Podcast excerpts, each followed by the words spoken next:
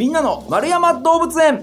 この番組は1951年の子供の日に開園し多くの人に愛され続けている札幌市丸山動物園のポッドキャスト番組です。飼育員さんのお話を聞いて皆さんも動物博士になっちゃいましょう。さあ毎月最後の放送ではちょっとテーマがまた変わりましてこちら伺っていきますよ。知ってるようで知らない丸山動物園の話。さあ、知ってるようで知らないということでね、まあ、皆さんも、なんかどんな話題になるのかなというところですが、えー、お話ししてくれるのは動物専門員の本田直也さんです。本田さん、よろしくお願いします。あ、よろしくお願いします。こんにちは。本田さんは、はいまあ、ズバリ聞いちゃいますけども、主にどんなお仕事をされてるんですか？僕はまあ動物専門員っていうまあ立場でして、はい。まあ動物の飼育管理であったり、まあ様々なことやってます。はい担当の動物っていうのは何か決まってるんですか？担当は今はですね、まあ一部の爬虫類とか両生類であったり、あとはトガリネズミっていう動物がいるんですけど、トガリネズミ？これは北海道固有の、まあ日本においては北海道固有の種が何種類かいるんですけど、はいはい。まあ、それのこう調査とか研究っていうものを、まあ、大学と共同で進めてたりとか、うーん。あと裸デパネズミっていうのもやってますし、ああ、なんか、ピンク色っぽいやつです。ねはいはいはいはいそういうのもやってますね。へえ、はいいろいろやってます。いろいろやってらっしゃる。えで、その中で、あれなんですよね。なんか、鷹？鷹、鷹もなんか、操れるんですか？あ、そうですね。一応、まあ、鷹城。僕、スワリュウの鷹城という資格を持ってまして。鷹城。鷹鷹の匠って書くんですよね。鷹の匠で。鷹の匠城はい。はい。え、何をするんですか？鷹城っていうのは鷹。城っていうのはですね、まあ、いわゆる、鷹をですね、まあ、トレーニングして、山野に放って、はい獲物を取るという。おーそれが鷹城ですね。まあ、日本ではそうですね、もう、それこそ仁仁徳天皇の時代から歴史がある、非常へにこう伝統的な狩猟法。古墳ある人ですよね、仁徳天皇ってそうですね。はその時代からあい。るんですか？あるへえ。え、鷹はとはい。言うこと聞くんですか？鷹はですね、言うことは聞きません、基本的に。ほただ、結果的に鷹の習性をよく知って、それを利用することで、結果的にこう言うことを聞いてるように見えるだけですね。へいや信頼関係はないです。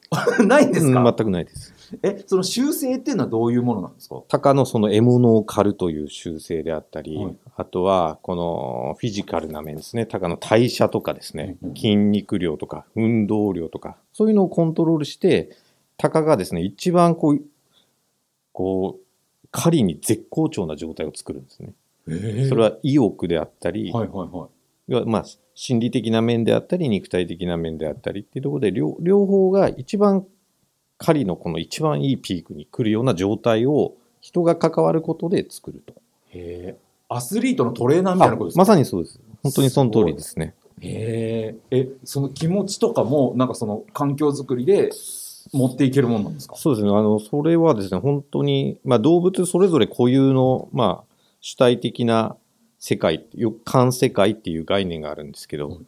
まさにその鷹の観世界っていうのを主観的な世界の理解をしないと。僕と鷹が同じ気持ちになってないと、あの神経質な動物を普通のこう街中の狩り場とか行ってはい話すことはできないですよね。嫌がるものも一緒じゃないといけないし、はいは好きなものも一緒じゃないといけない。え。まさに鷹の気持ちをこう、なんだろう、理解してお膳立てしていくっていうのが鷹城の役割。ええすごい。そういうのは、どういうところで分かるんですか？表表情、表情とかで分かるんですか？あ、まあ、表情であったり、まあ、動き、僕、こここに乗ってますから、手に、手首のとこもうここの辺りに乗るんですけろ。ど、はいはいはい。だ全部分かっちゃう。え、乗せるだけで分かっちゃうもんなんですか？わそれは分かりますね。え、そのグリップ感とかですか？グリップ感もありますし、はいまあ、鷹のその、細かい動きですぐ分かりますね。えー今ちょっと機嫌悪いなとか。あ、もうすぐ分かります。へえだからそれは分かんないと話したらいなくなっちゃいますから。ああ、なるほとど。当然コントロール効かないんで。うん。え、その、鳥って、はい。ね、この、飛んでいくのは行くけど、帰ってくんの？っていうところじゃないですか。あ、帰ってきます。あの、帰ってくるっていうのも、なんでしょうかね、鳥にしてみれば狩りなんですね。ほ例えば、飛んで、木に止まってはい、戻ってこさせる。で、ここで必ず餌が食べれるようになってる。ああ、なるほど。で、ここは、鷹にとってい、なんでしょうね、一番いい狩り場なんですよね。そうかそうか。戻ってきたらご飯食べられるんだ。食べられるんでうん、それは鳥からしてみれば、ここはもう一番いい狩り場。はいはい。それは野生の鷹も必ず成功する狩り場っていうのは、そこを利用するんで、おいやそこをただここにしてるだけの話なるほど。100発100中の狩り場がこの手首だぞと。ていうことなんですね。はあ。ただ鷹には恐怖心っていうものがすごいあって、人のこともすごい嫌がりますから、うんうんうんうんそれは事前に嫌がらないように嫌がらないように、こうお膳立てしてって、鷹がふと気づくと、ここが一番いい場所になってるっていう状態を作っていく。へっていうのが、まあ、鷹のその大変さですよね。うん。ちょっとね、今の流れでいくと、きっと違うんだろうなと思いながら今日のはい。お題いくんですけれども、そうですね、ええ。動物園で飼育されている野生動物は人に懐くのか、懐かないということでよろしいですかそのあの、まあ、そもそも懐くって概念が、もう人間固有ですよね。もうひ、まあ、なるほど。人固有すぎて、人間の勝手だ、その人間の物差しでしかないですから、本当だ。それは、こう、動物に当てはまらないんですよね。じゃあ本当に懐懐いているようになんとなく人間が感じてみ見えてるけど、はいそれはささっきの鷹みたいにここが一番狩りとしていい場所だからここに来るよ。であったり、うんうんまあ、ただ、やっぱり人、例えば人工保育によって、その、親子のこのスキンシップみたいなものを求めてる場合も当然ありますし、それはまあ種個々によって違いますね。ただ状況状況によって、全く意味合いは変わりますよね。んこうな今までこう関わってきた中で、はい最もその警戒心が強いのかあんまりこう思うようにうん。こうなな懐くではないですけどうまくいかないなっていう動物の種類でと何が一番難しいんですか？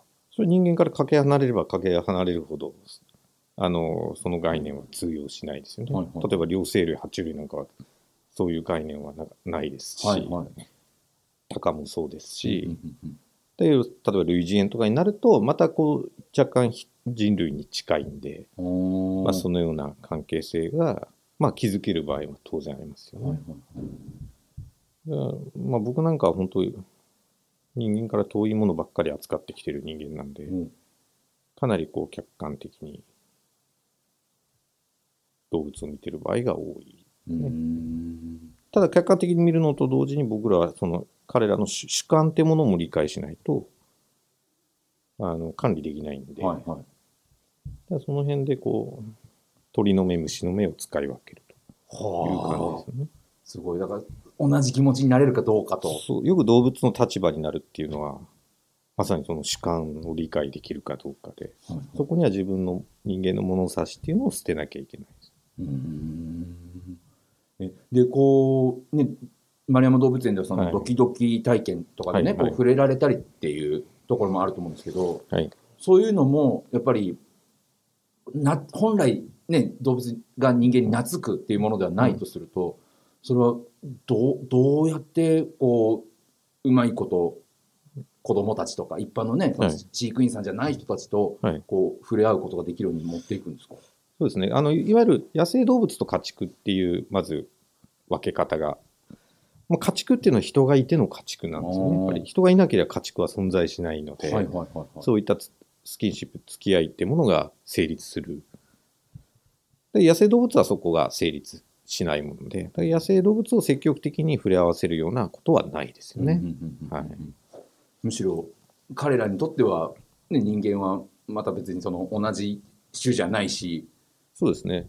本来別に一緒に触れ合うべき存在じゃないからってことですね。だ彼らにとって一番いいのは人間がもう存在してない状態、存在してないっていうのは物理的にはいるんだけど、はいはい。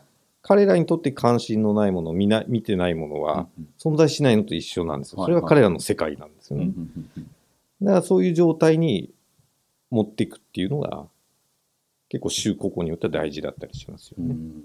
やっぱりそういう、まあ、人間をこうあんまりこう近くに感じてしまうことはストレスになっちゃったりともするですか？逆にそれは感じさせて、それを無害化していかなきゃダメ。人はもう関わらざるを得ないですから、はいはいはい。人が毎日関わるのを気にする動物だと、それが、それこそストレスなんですよね。うん。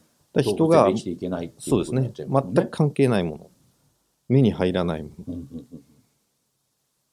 透明人間みたいな状態が必要な種もいますしう、ん。逆に関係性を積極的に構築して、存在感を大きくさせなきゃいけない場合もありますよね。うんじゃあ信頼関係を築くタイプの動物とええ。もう空気のような存在になら人間が空気のような存在にならなきゃいけない動物っていうのがいるってことですね。そうですね。その、まあ、信頼関係っていうのもまた微妙な表現なんですけど、まあそれも人間固有ですよね。わ人間なんか人間人間人間してますね僕ね。やっぱりね、ちょっと上からなんですよ、あすいませんでした。動物の皆様。お聞きの動物の皆様すいませんでした。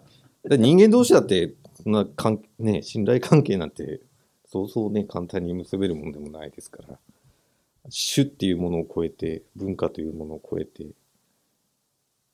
動物との関係性っていうのは、そう、そういう安易なものではないかなっていうのはありますよね。なんとなくこうね動物園に子供の頃から来てるとはいなんとなくこう身近な存在に勝手に感じてるんですけど、でもやっぱり動物と人間にはあの絶対に線っていうのがあってっていうことなんですね。それが大事ですよね。うん。でもなんかそこを勘違いしないでそのいい関係性というか、はいはい。まあ、空気のような存在だったりっていううん。関係性を築いていくっていうのは、絶対動物と人間にとって必要で子供の頃からなんか身につけていかなきゃいけないですよね。そうです。それは相手のことをどれだけ知れるかってことですよね。人間と一緒ですね人間と一緒なんです、本当に。結局人間と一緒ですね。これが全部理解できれば、別に戦いも起きないし、はいだそれぞれみんな個々のその環世界っていうものを理解できればですね、理解はもうできないものと考えた方がいいですね、はいはい環世界なんかも。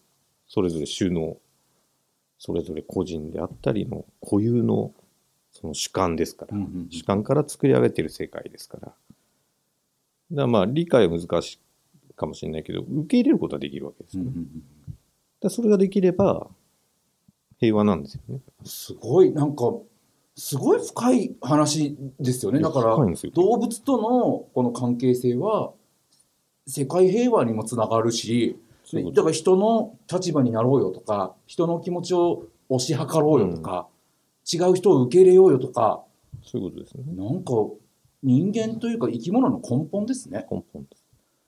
勉強になりました。ありがとうございます。